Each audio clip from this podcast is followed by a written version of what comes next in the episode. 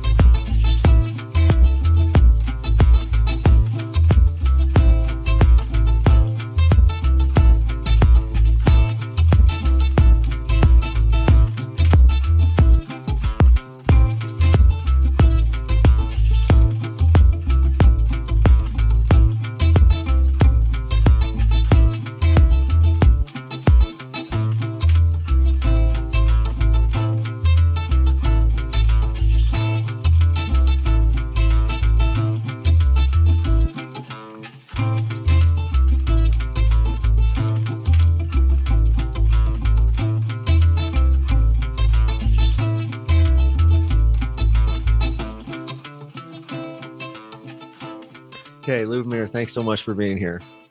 Thanks for having me, Ari. Okay, so I would encourage anyone that hasn't seen In Shadow to watch it. I think that will help because I'm gonna assume that they have. Um, I would love. I just as a yeah, I went to college for ceramics.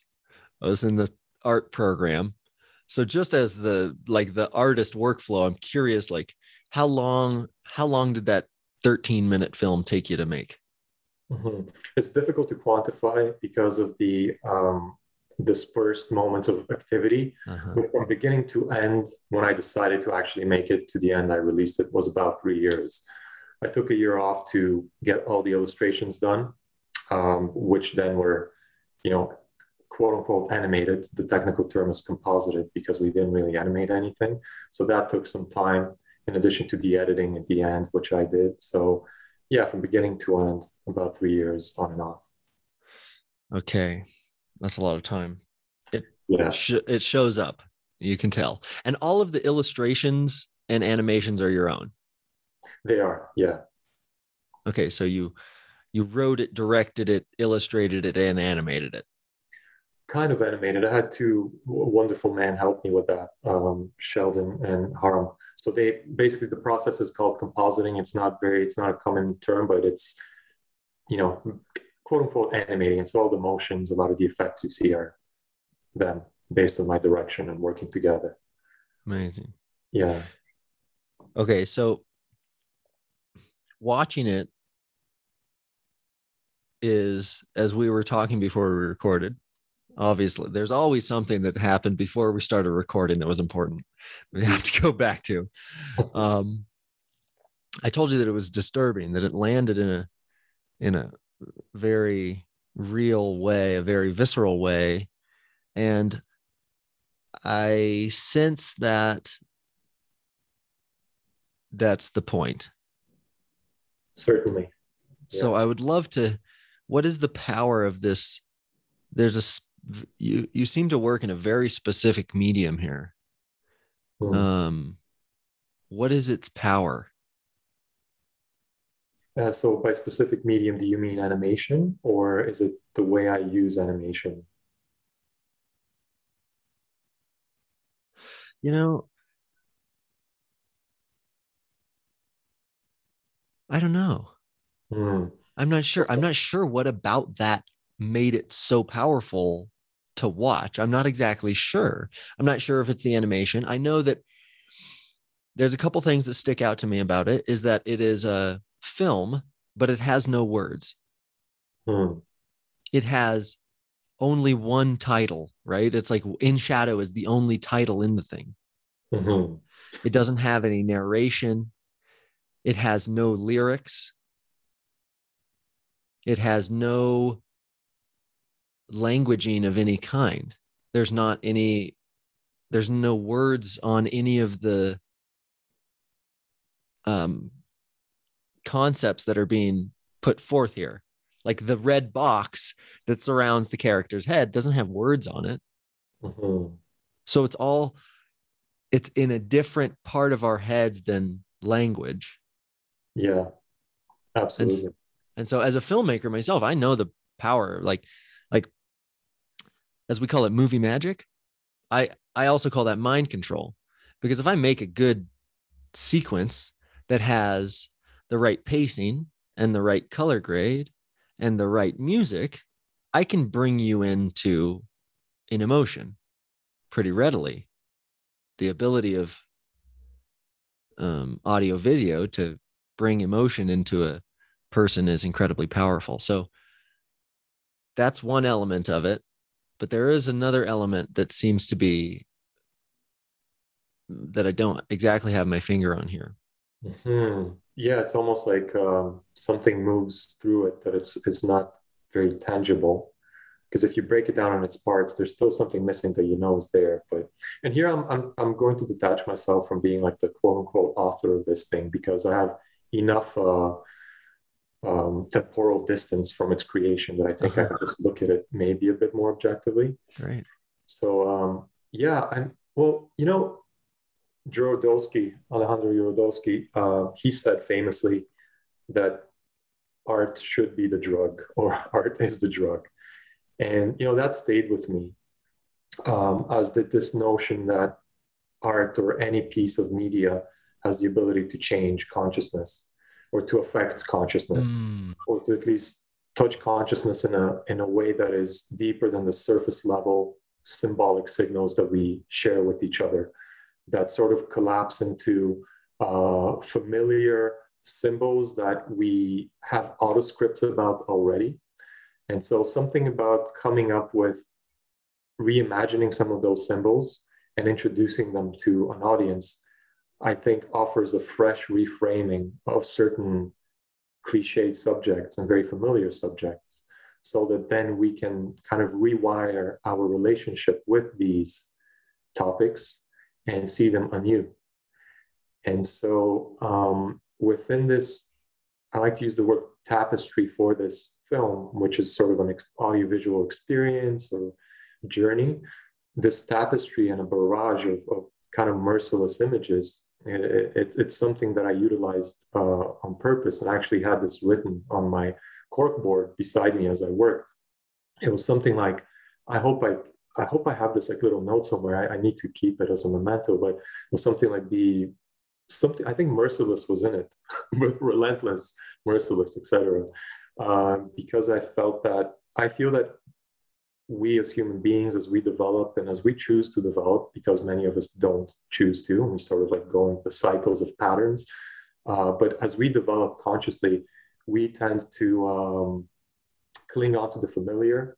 You know, there's a less cognitive effort. There's less um, uncertainty. So familiarity is, is very inviting and comforting, and you know, and th- very entropic and, and, and wonderful for the degenerative sort of like uh, laziness that, that all of us have. And so something about this barrage, I wanted it to really hit deep and then hit again and again and again, right?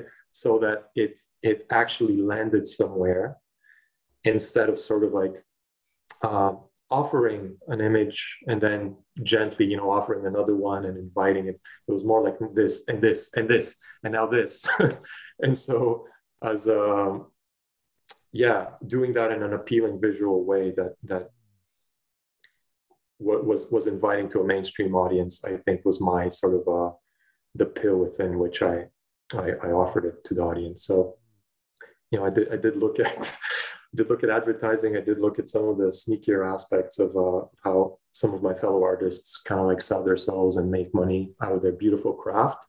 and I sort of took some of those signals and put them in in shadow for what I think is a is maybe a more constructive reason.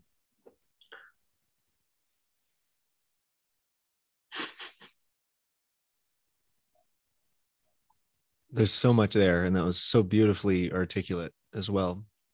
The idea that the art should be the drug, that art can change consciousness in the way that eating a mushroom could. Mm. That's incredible. And I think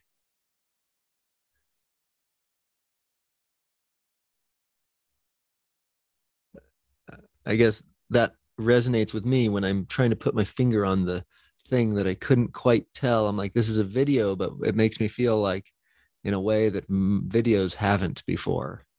So mm. maybe it worked. Maybe I ate the mushroom there. Um, um, yeah, that's incredible. That really resonates with me and kind of sets me off on a wormhole. Hmm. Excellent. I I would love to hear from you what In Shadow is about because I could tell you what I think it's about, but I would love to hear from you. What is that? What is that about? I also just before I hear that, I just want to reflect on a couple of those things that you just said. The the idea that the thing that you made or the word that you had was relentless or merciless is something that came through for me for sure that it was a barrage that it was that it was just ringing the bell repeatedly to the point that like I almost want to plug my ears. It's loud. It's very loud. It's very pointed. Mm-hmm. And it's also, I just, the power that illustration has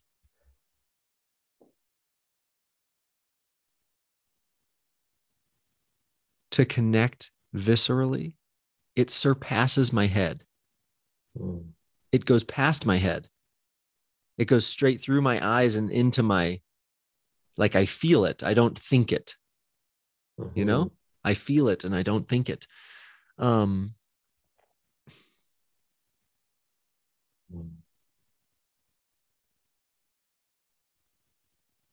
because you know the cliche is that a picture is worth a thousand words yeah.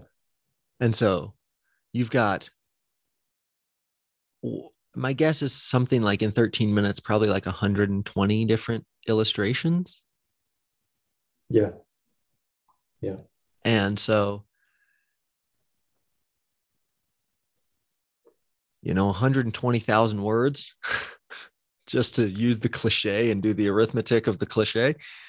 That's a, that's a huge amount of it's a huge amount of phenomenon social cultural phenomenon that you are observing that you are uh, reflecting on that you are having an a observation and a opinion on in a really short condensed amount of time that bypasses my thinking head and lands somewhere more in my feeling centers and I feel it. It's also just animated in a very dark way. It really gets the point across. And so I think now I'm ready to hear what the point is from your perspective. Oh, the, the question that I can never quite answer myself. Um, yeah, it's interesting. So, speaking about the images, I just want to share an insight that just occurred to me as you were speaking. And, and these kind of insights keep progressively occurring and, and happening to me as I have these kind of conversations about the piece in hindsight. And it's something about the condensed nature of an image, which signals directly a whole bunch of um, meanings and, and, and there's a whole bunch of information that generally, if we were to read an essay or a book or even listen orally to someone um, extract something, we sort of like, we it takes us time and it, it's a bit the process is a bit slower when we read when we listen.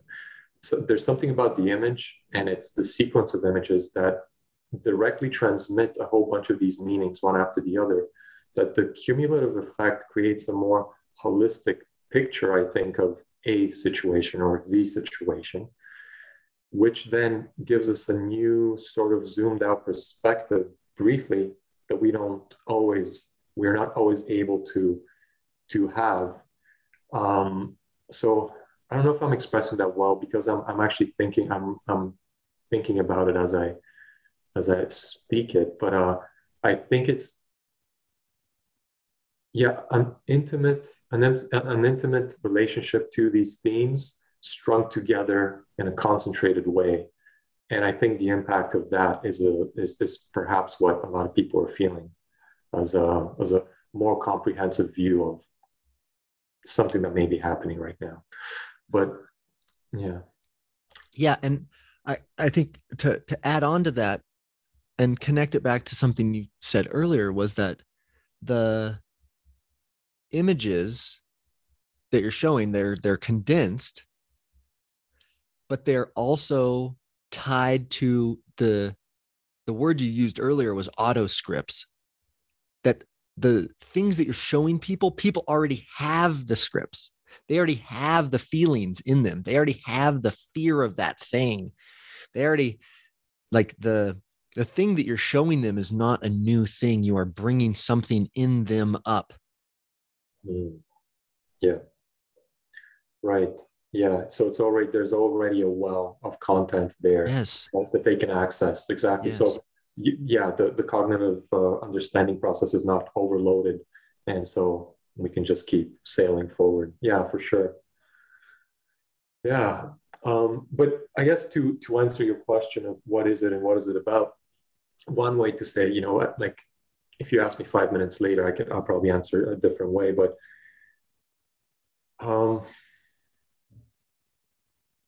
well, it's about the the development of the of one's sovereign consciousness in our current world. Uh, what does that mean? It is it is about seeing the relationship between the inner and the out, outer world, and the emergence of a autonomous sovereign state of awareness which realizes everything as part of itself only after it has seen it clearly through experiencing the pain and anguish of um, seeing that which was was previously unrecognized which had previously by virtue of being unrecognized was driving the behavior and the uh, forward momentum of the of the self and of the collective self. And that's the unconscious self. And sorry, I'm not using proper terminology, psychological terminology here. I'm just sort of like riffing on this. So, uh, so, so, so it's it's this rebirthing process of uh, dormant, sleepy consciousness based upon patterns, uh, collective patterns and personal patterns, which interpenetrate each other, and the eventual uh, an inevitable uh, collapse of those patterns because they're not self sustaining. They cannot be because they're not connected to a transcendent source of creativity. And um, by virtue of the breakdown and courageous opening to that breakdown and the courageous opening to what is beyond these patterns, uh, it is the the awakening of the full and complete potential of the human being as a private single entity and as a collective being, a being as part of the collective, a sovereign being that taps into the sovereignty of all others to form a, to realize themselves as as really as the, the divine process manifesting itself into a material existence. So maybe that's a, too ambitious of a description for the film, but that's what I'm, I'm feeling right now. I don't think it is. I don't think it is. I think that's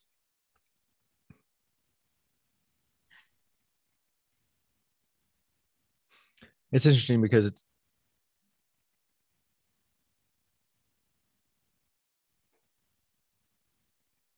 you're describing a I hear you describing your metaphysics. Yeah. I hear you describing your worldview. Yes. Yeah.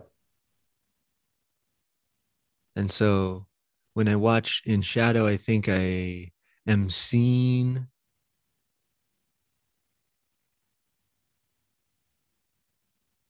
the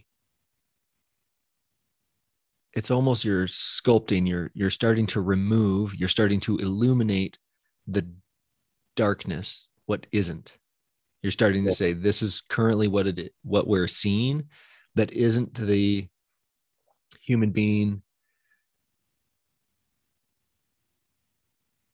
revealing itself as the transcendent divine process beautiful yes and so the reality that that lands in me as scary and dark um, is pretty reasonable, I think. Absolutely. It's a very scary and dark proposition. Okay, so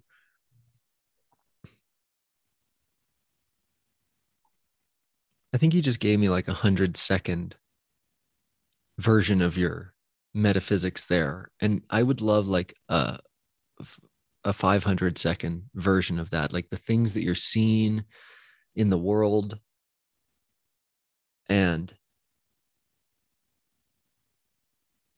what it might look like if we were closer to the bullseye. Mm because it really is like I, I like I watched it and I was like, oh my god, this is like this is a deep cultural observation. Mm. A deep cultural observation.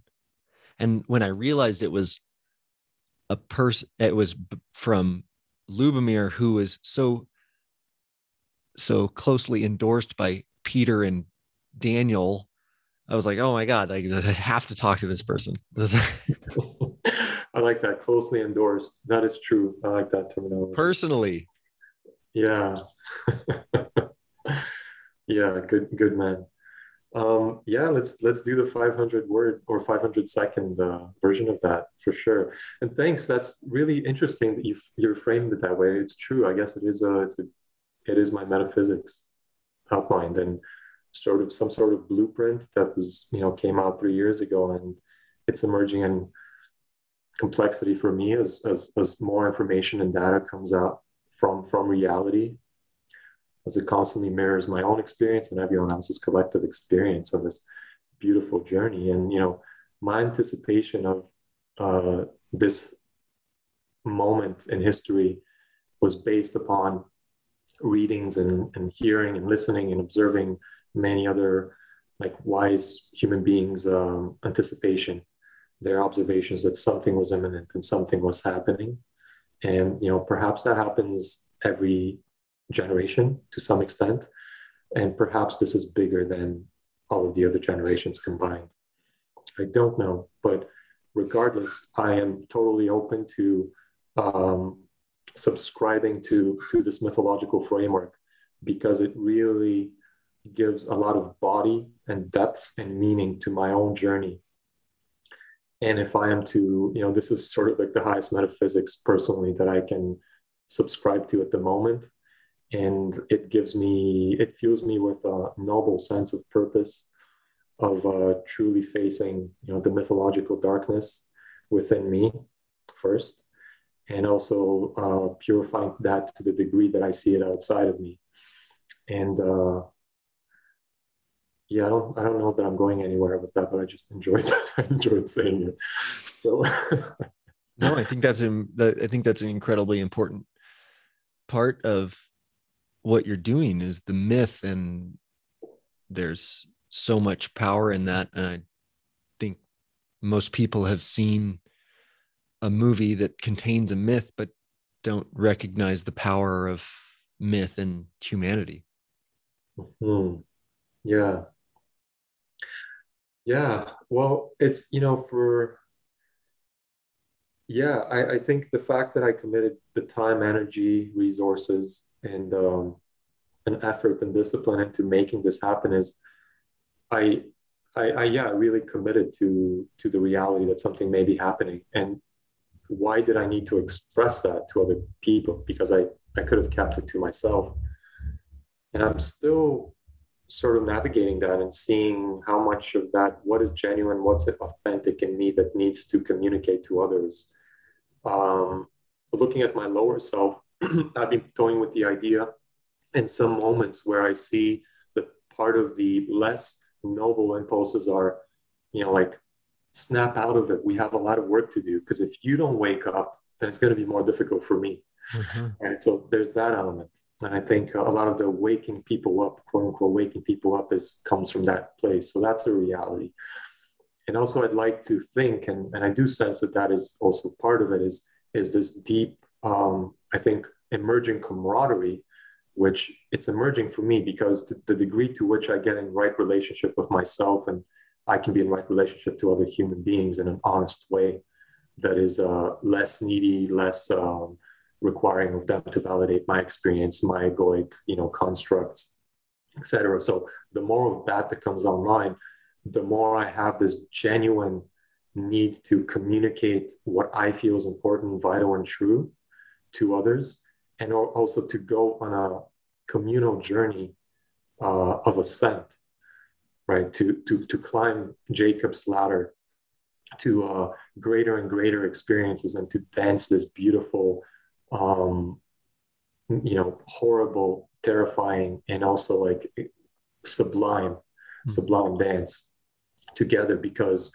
um, the other option is is quite poor. It's very impoverished. It's spiritually bankrupt. It's morally depleted. It's like it's completely completely unsatisfying.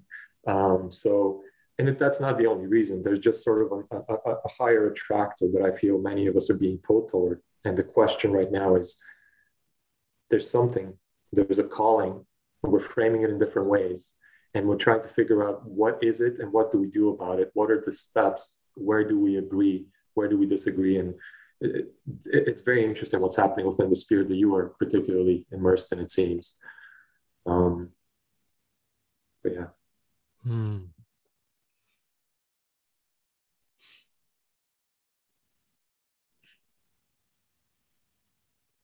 I love this idea of the like the higher attractor pattern that seems to be pulling on on that seems to be pulling on us. I think that's something that pulls on me and it pulls on you. I think that's something we have in common. Cool. Yeah. And of course there's the negative attractor pattern, which is is much of that which which uh, is the calcifying, materializing, densifying aspect of, of, of manifest existence, which is a necessary um, polar opposite to this higher attractor because it shows us everything that we are not, that is an illusion, that is false, that needs to be almost like spiritualized. And that attractor, that's, I think, what is being unraveled right now. And that is what is in quote unquote shadow. That's what is in shadow uh, right now. So being able to recognize, shine a light on the weeds, then pluck them and create space to plant new seeds for a healthy garden of our own choosing, aligned with the principles of nature, is kind of one way to see the game right now. And those weeds are, are um, those weeds are actually teaching us a lot about the soil. They're teaching us about the landscape. And the fact that they exist makes us walk over to them, see them, examine them, and open that space up, right? So it's kind of like thank you for that. Uh, thank you for serving your purpose. Even though it's painful to see you and it sucks touching you, and like it actually makes me disgusted and whatever else comes with that, it's kind of like, oh, but the disgust and the nastiness and the sorrow or whatever, all those things are part of the unified experience. And now that I'm familiarizing myself with all those, the spectrum of that negativity, I'm mapping out the full spectrum of this experience. And without mapping that out, there's no way I can know the other, and I'll just call them the higher aspects of consciousness. So um, the shadow is here for us to fully uh, look at, integrate, work with, learn from, and transform as sort of the ferment as the dung that transforms into a beautiful plant that then nourishes us. You know, so yeah, it's interesting. This this weed allegory just came out of nowhere. I love it, dude. I love it, dude. That's hitting the nail so hard on the head right there. Um, I love that. I, I wanted to, right as you started that, I was like, oh, double click. I want to double click on what is in shadow right now. What is in shadow?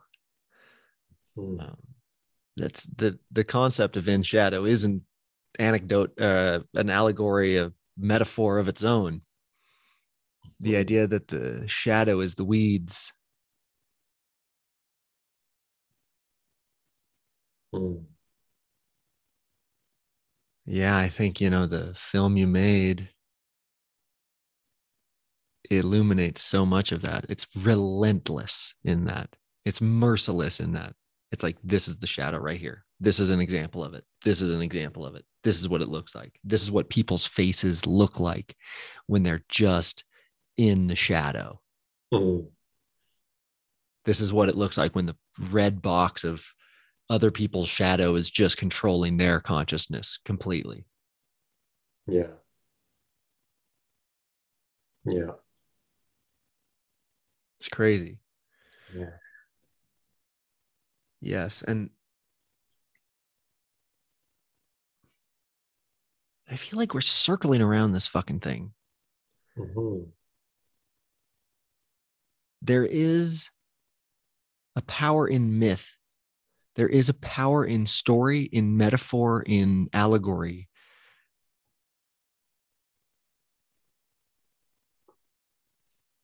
Is it that it, what is it? How is it? And I feel like this is so connected to the power that, you know, I keep asking you about like, what's the power of your, this particular medium that's not just animation, it's not just film, but it's illustration, it's no dialogue, it's no titles, it's no lyrics. I feel like that, in some way, in the realm of film, is tied to or related to the power of myth. There's like oh. something that myth bypasses in us.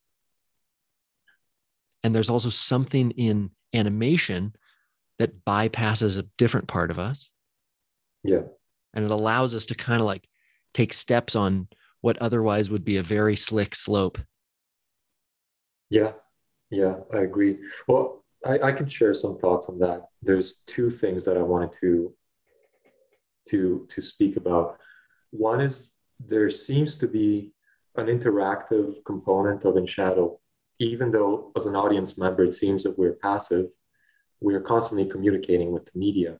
And I mm-hmm. think the absence of any descriptive tools like narrative, uh, narration, dialogue, uh, or anything like that asks the audience to to be along in the journey and piecing it together because it's not readily apparent, right? So that means from shot to shot, you have to really engage and be a bit of a detective in what may be happening.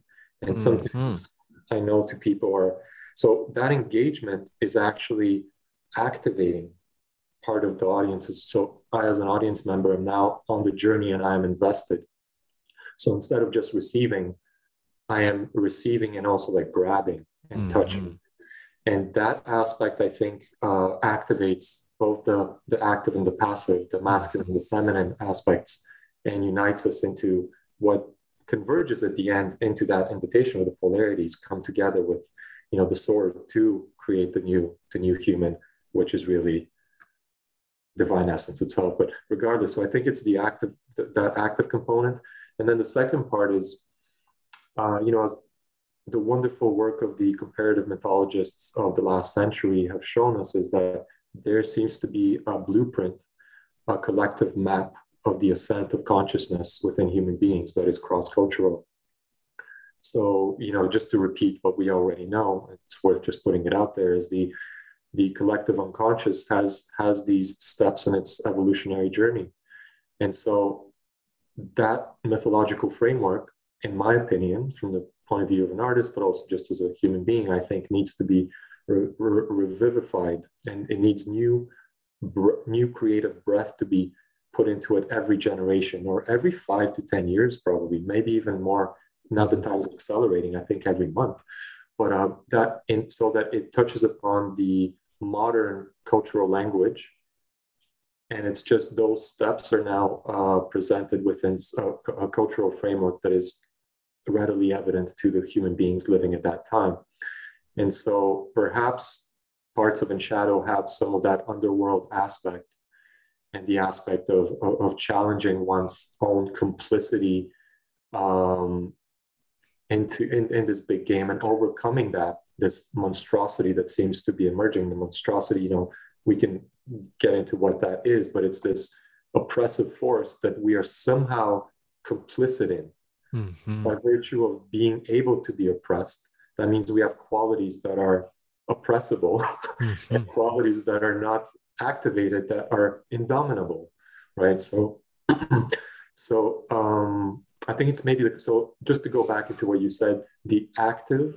element of being a participant in the journey of in shadow in addition to the rough mythological framework that is already inherently part of each human being that is then activated i think is a beacon it's a, it's a, it's a, it's a homing, homing signal of like mm. This this feels right this feels real activate now so and, and that's you know that's that's maybe wishful thinking of me by me as an artist but i have had that reflected to me by by many audience members who have you know, reflected some of those like strong reactions that have changed their course.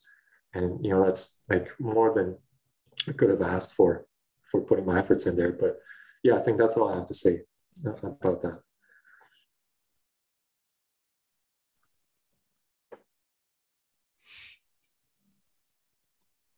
No wonder you're making such amazing films. You're incredibly insightful and very articulate.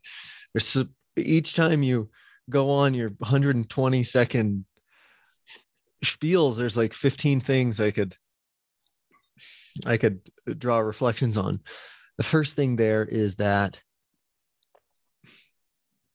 this unconscious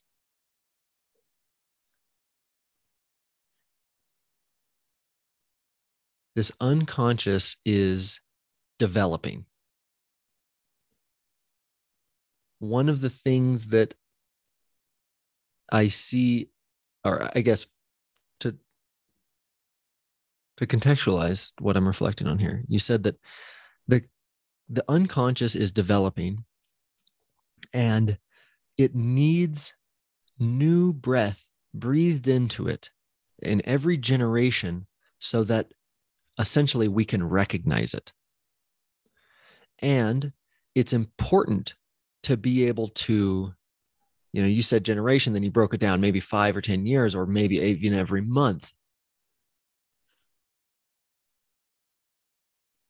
i hear that the goal here would be that as our culture continues to change so rapidly and we're like moving on this exponential course here that it becomes of greater import that we are able to recognize and draw relational lines to the development of the unconscious, the shadow itself, to the elements of our culture that actually are physically manifest in it, whether that be an idea or a piece of technology or a behavior or a symptom or yada yada, right? And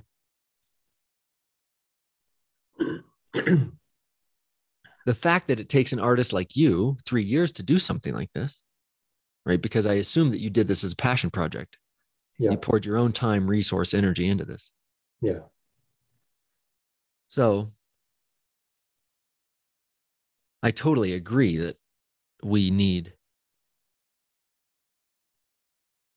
artists to be breathing life into this, to be drawing. It is, it, it's amazing how almost scrambled and clear my head feels right now. Um, it's incredible that artists have this amazing ability to draw these lines so viscerally in us. Mm. Right?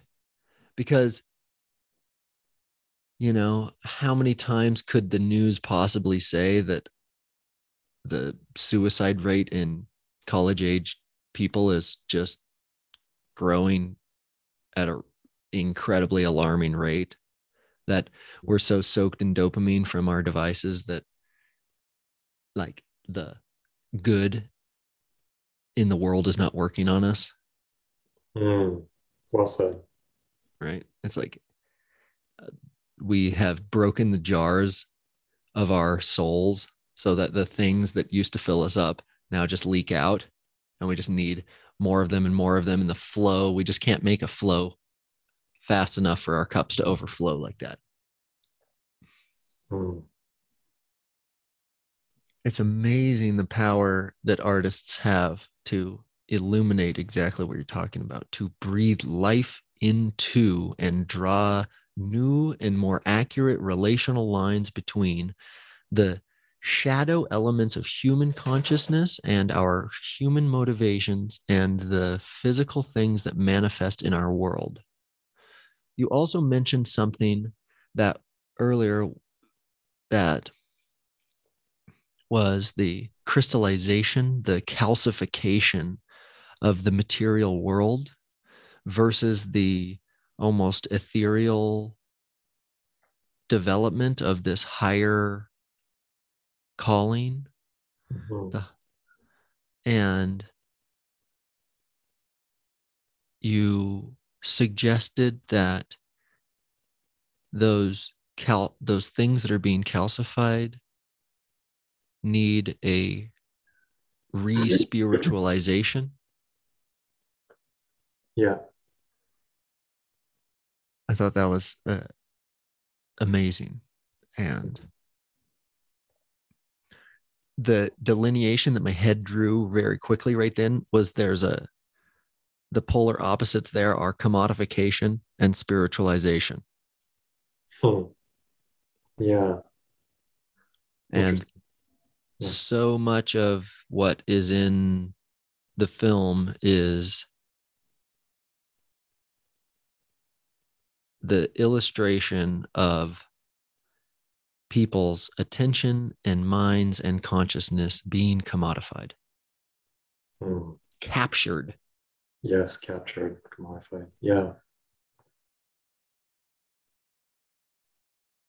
Mm. So yeah. much of what we're seeing right now is this downstream effects of all of this capture. You know, the in my own life, just realizing and having to live with the neurological development, the l- neurological relics of growing up in this time where my attention and my identity and my tribal belonging was all hijacked by something that was purported to give me those things, but was actually designed to produce revenue based on my attention. Mm. So I can delete the apps off of my phone. Yeah. But the emptiness remains. Mm.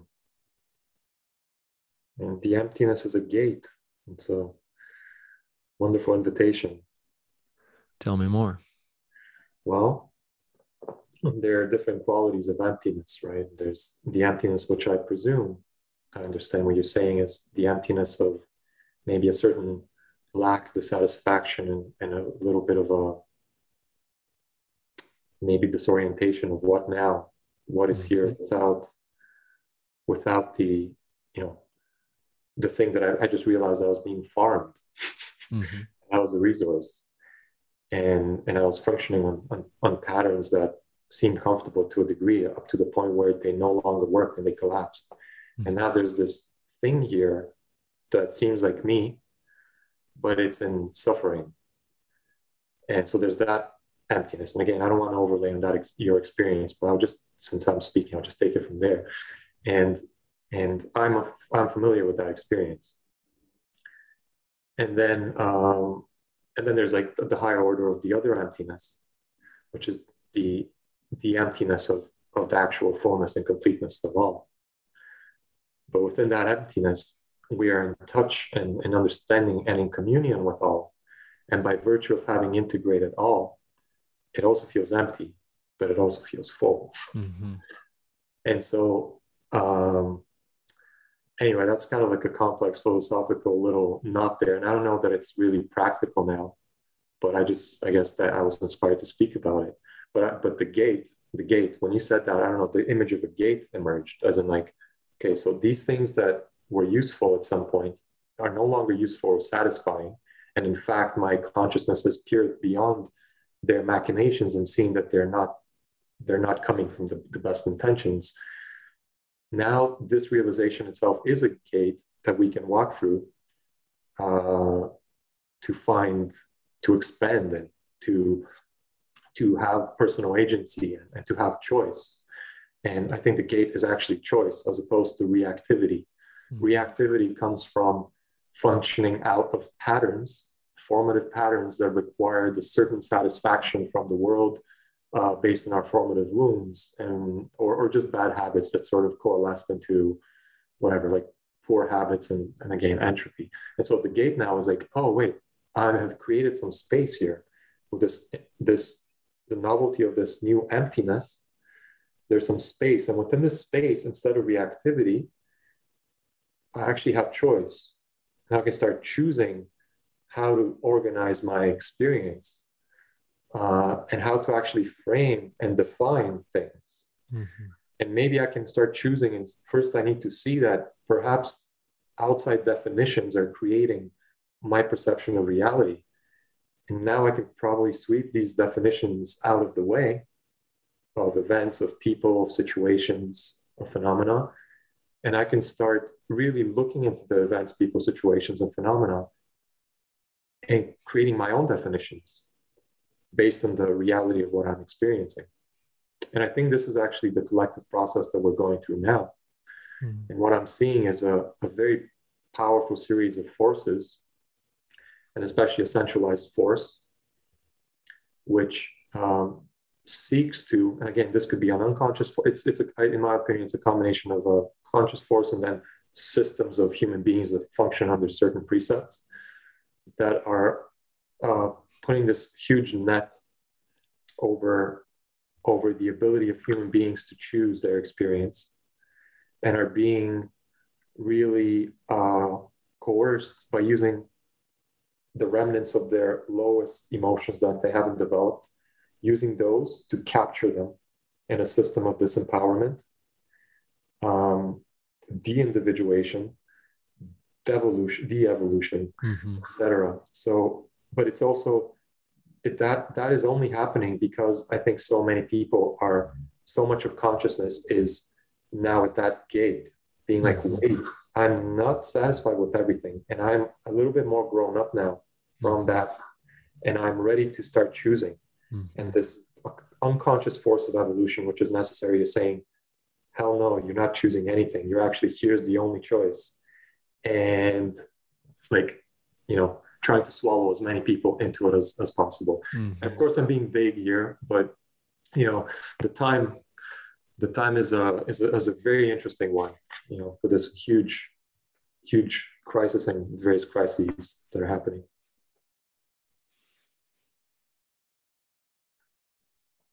I love this idea that it's a gate, and in my head, the image that is building is that it's actually just the frame of a doorway. But it's profoundly inflamed and just huge flames just off it in all directions and the version of me that stands on one side of it has these big barnacles that have been latched onto me and that have grown into me and have tapped into my bloodstream, but they aren't me. And to walk through this gate is to let these things be burnt away from me. And to have them burnt away from me, to have the these things that were sold to me as me and improvements on me. They were upgrades, aftermarket upgrades to have these things cut and burnt off and cauterized and without any kind of anesthesia whatsoever. That seems to be the experience that I'm imagining and the experience that I'm having or the experience that I'm refusing. Mm. And I hmm. think it's all of those things. Yeah. I think I'm both going through it and I'm refusing it. There's moments where I really face it and I really like do it. And there's other times where I'm just infuriated that I have any screen in my life at all. Yeah. I can relate to that. Yeah. And my my feeling on this based on personal reflection is that that you know that I that you're speaking of I doing this in these moments and I doing that in these moments. I think it's different eyes that come online. Uh-huh. And those different eyes have different needs or different uh, requirements and you know different kind of grievances and a list of whatever views and they're all tapped into the I-ness of your core I. And it's for me, my process right now is identifying those eyes, identifying their list of requirements, and kind of like inviting them into the center and kind of disciplining them or integrating them or uh, being mm-hmm. kind to them. And yeah, and I find that helpful. Name a few. Name a few. Uh, well, there is the one that needs to be uh, just satiated by distraction, by consumption, and that may be the eye that's uh, the dopamine creation it could be an emergent eye from social the social media age, or it could just be an eye that is avoidant of what is here now, and it seeks to distract, right? And that's even without social media, that probably would have been there. It's right? it's a part of you that evolutionarily may just want to protect you, to give you reprieve, to give you time, to allow you to relax. Yeah, yeah, or like as we're discovering with some theories that I agree with on ADD, for instance, is uh, being so overwhelmed by stimuli, negative stimuli, that the psyche needs to protect itself by quick distractions with other stimulus. Mm-hmm. Right, so there's an element of that. But I agree with your point, though. Uh, we do need rest, and do we do need recuperation. So well, I just imagine that if there's any part of me that's hijackable, it is a real part that was that serves a purpose to begin with. Right. And it's not that it's it's not that it's a bad part of me. It's just being veiled and it's being misled. It's being it's given it's been it's being given a job that it shouldn't be doing. Mm. I like that. Yeah, I hear that. Interesting. Mm-hmm. So I really like your visualization of walking through the gate with the barnacles and then coming off. I actually think that's a useful visualization for one to go through. Uh, think like that's something you can actually develop as an offering. And it feels like it's already there. But feeling that the, the symbolic nature of the gate is already part of our collective unconscious. Mm-hmm. So I think that's already tapped into into our psyche. And walking through it while feeling having a felt experience of what these barnacles are and what they're attached to, having that experience as part of us, and as we walk through having the experience of those dissolving, I think is an excellent exercise to do. I think uh, I think there's something there. Hmm. Yeah, as we as you say that, I have a very close friend. His name is Sketchy Andy Lewis. So one of the greatest base jumpers and slackliners of all time. He has, on a number of occasions, burned himself, branded himself. And as I think about as I think about what it would feel like to have those barnacles off of me, I imagine it would be like branding, that there would be some relic left on me that would forever remind me that there was something there that didn't belong. And now what is left is a big scar. It's a reminder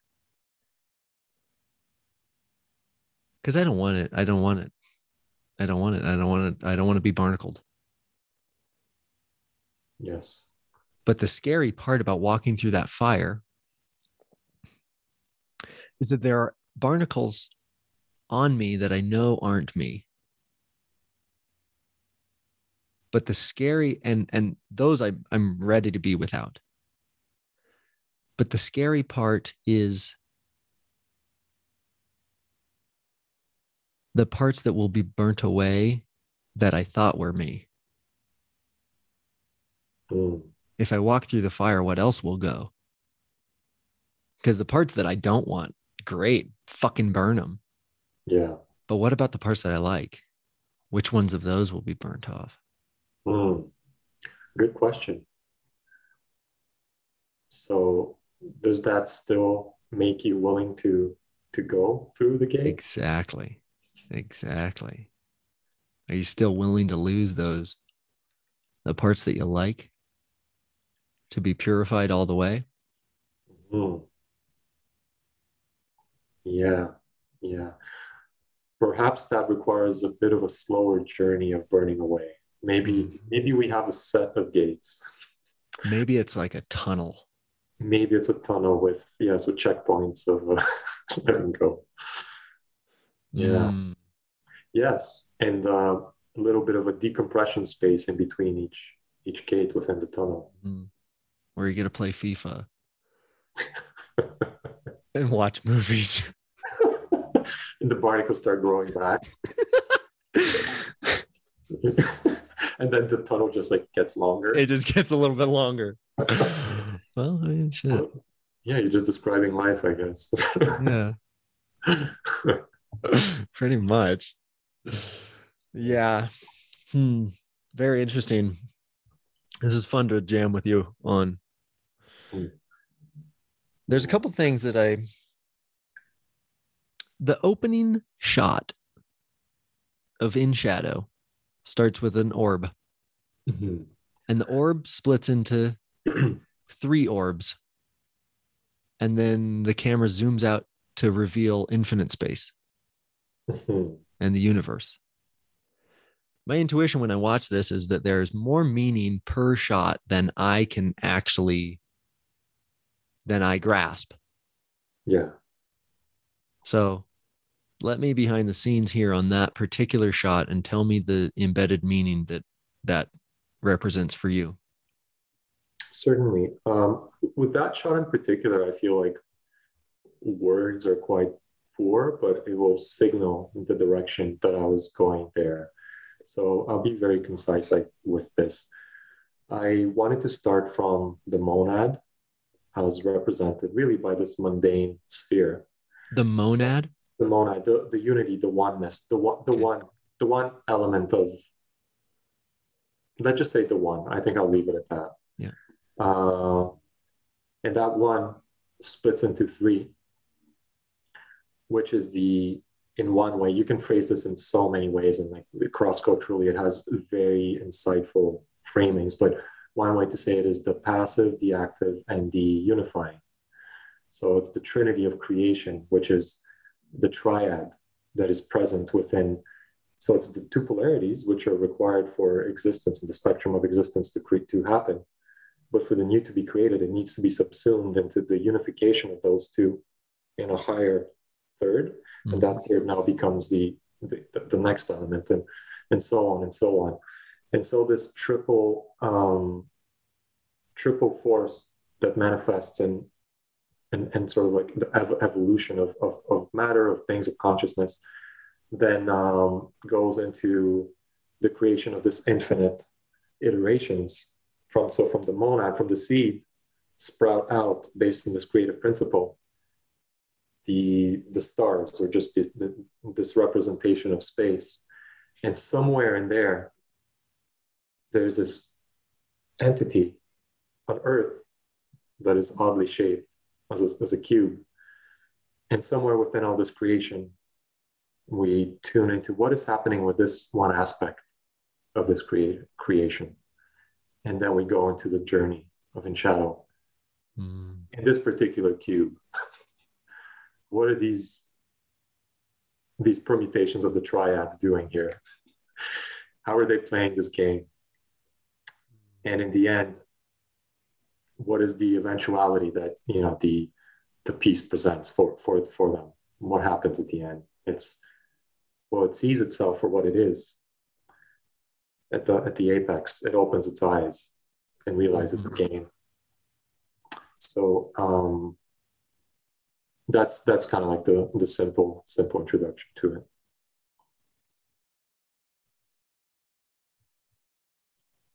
there's also some things you've been making recently about digital surveillance hmm. i'd love to hear just your 100 second bit on the current state of digital surveillance and what the risk is Oh man, hundred seconds. Yeah, this this is the thing right now. Well, digital surveillance taps into a lot of other uh, veins of activity, which are the archetypal shadow. Right now is really expanding in, in, in this really interesting complexity.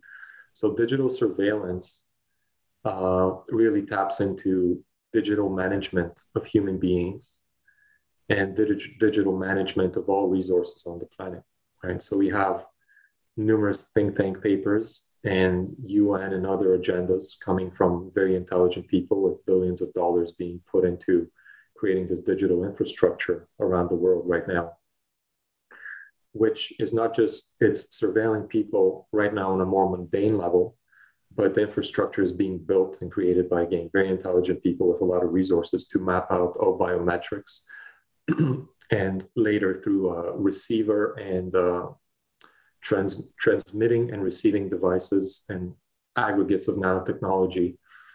I'm going to go a little deep, and but not all the way.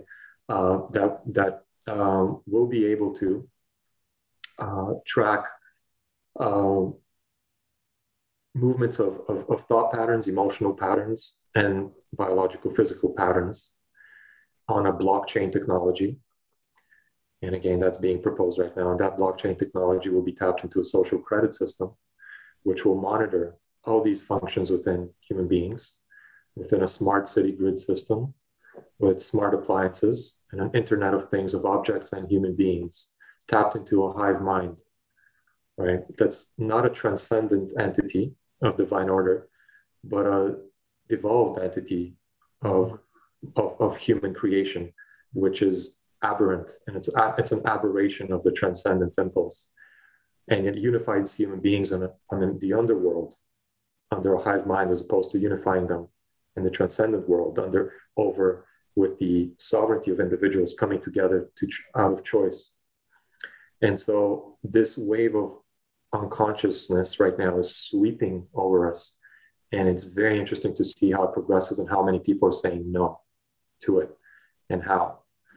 And so the danger is, I see it as actually everything because the evolution of one soul, of, of the spirit as it moves through soul, and the evolution of consciousness and its immaculate manifestation within human beings.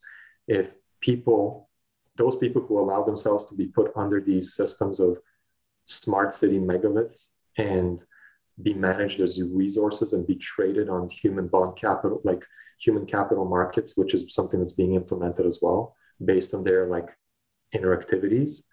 Uh, that will basically be will spell huge disaster of um, our mutual evolution. It's sort of a it's a very dark proposition right now, and I think some people are tapping into the implications of this. It's just that all the data needs to be looked at so the comprehensive picture can emerge for for the perceiver. But uh, some people are seeing this and are quite alarmed by it, and I think unfortunately a lot of people are not seeing it because it's too broad and too dark to to imagine. But um, all the pieces are there. It's just a matter of how how many of us do not allow this to move through us. And that means through our behavior, through our thoughts, through our emotions. Uh, and how do we create something analogous to that that is much more powerful, much more beautiful, much more inspiring for people to tune into? And I think this is where the vanguard of creative human beings will emerge in all industries and all aspects of life to offer um, a communal and an alternative structure that we can tap into. So I don't know. This is probably more than you asked for. That's beautiful. Yeah. Uh, you are an astute cultural observer, and you put lots of pieces together very well. And I can tell that you have a both a fear of the collective shadow and a deep reverence for the collective transcendence of human consciousness. So my question is what is your responsibility? What is yours to do here? It seems like you found your medium.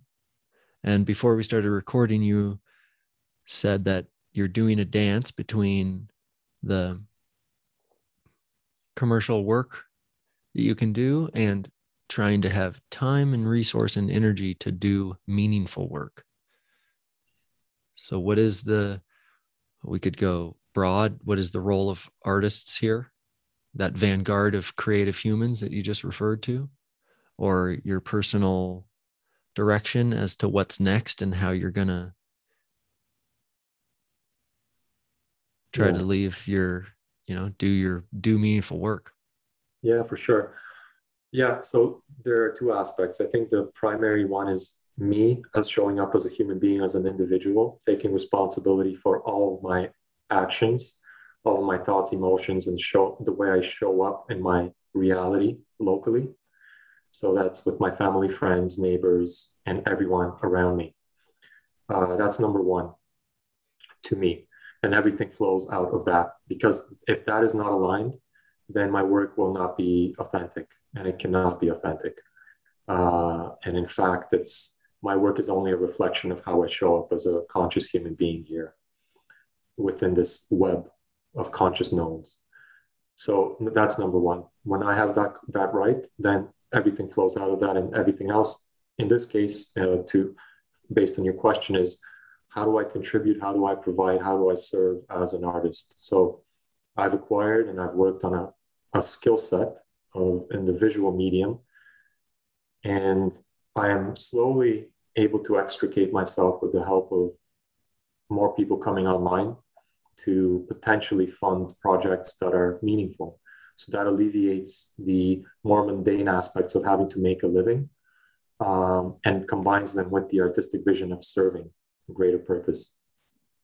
Now, this is taking time, and I don't know that it will fully uh, kind of come together, but I'm seeing it happening.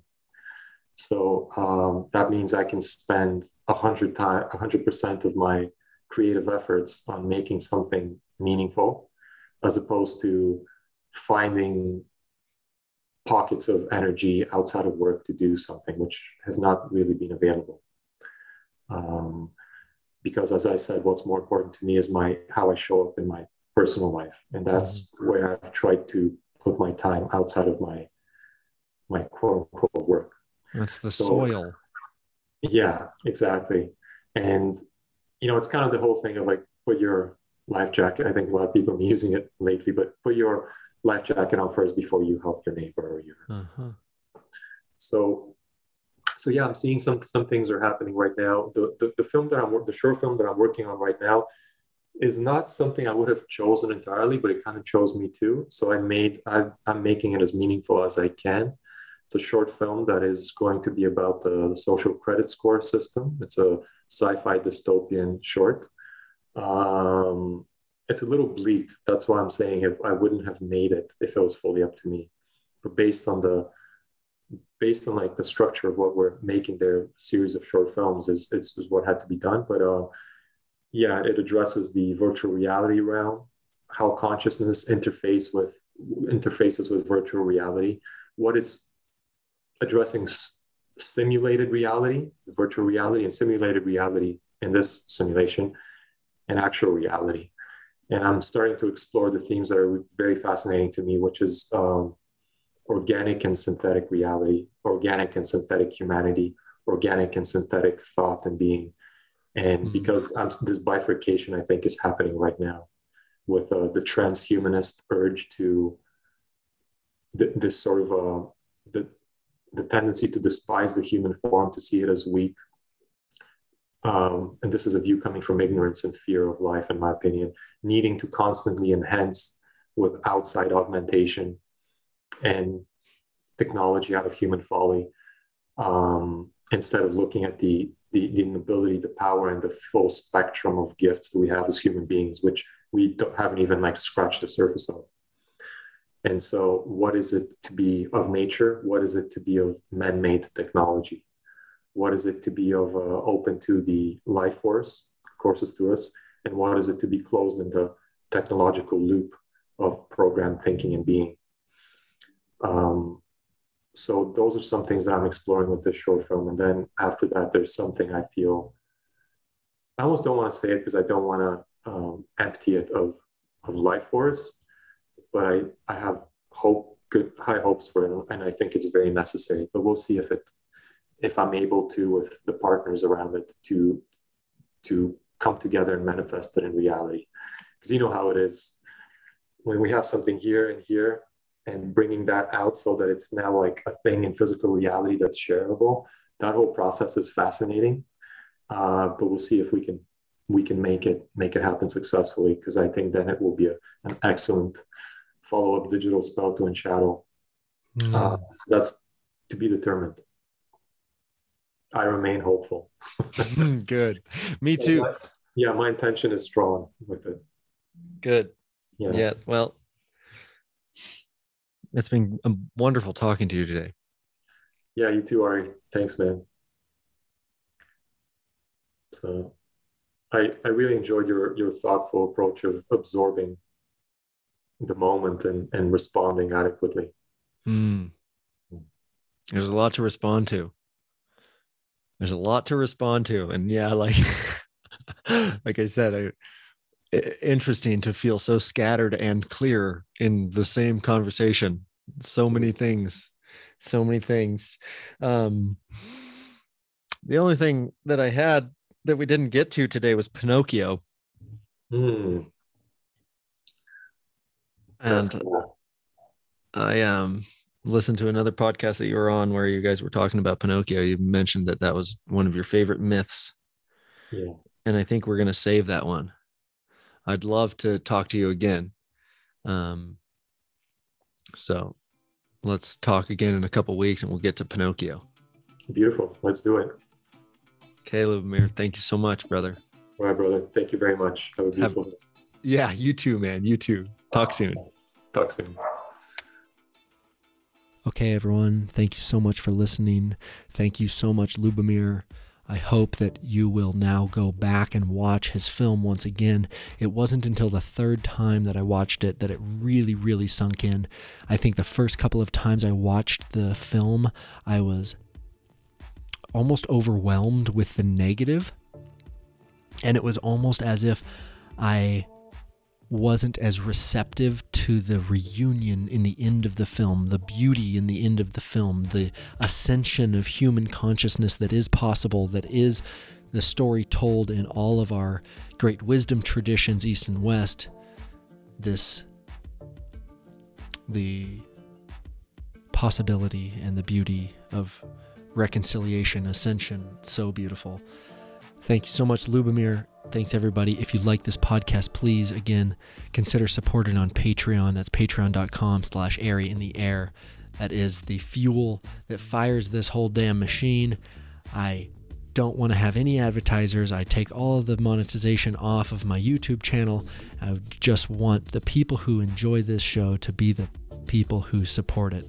So please consider. Thanks so much for listening. We'll see you on the next episode. Love you.